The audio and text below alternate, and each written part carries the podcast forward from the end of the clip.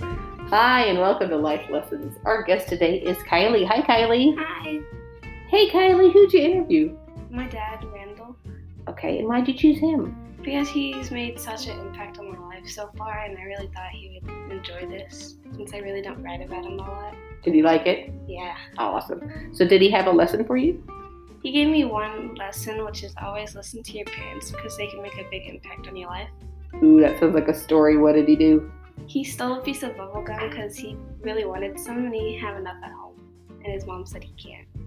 So, what happened when he stole his bubble gum? His mom got mad at him and he went home and uh, had a long talk with his parents and told them not to do it again, you know. So, it really kind of scared him, huh? Yeah. So, how do you think this lesson can apply to you? Well, I really think it can apply to me because it tells me not to do what he did when he was younger and I could do a little better and be a better child. All right, that sounds great. Thanks for being on our show. Of course.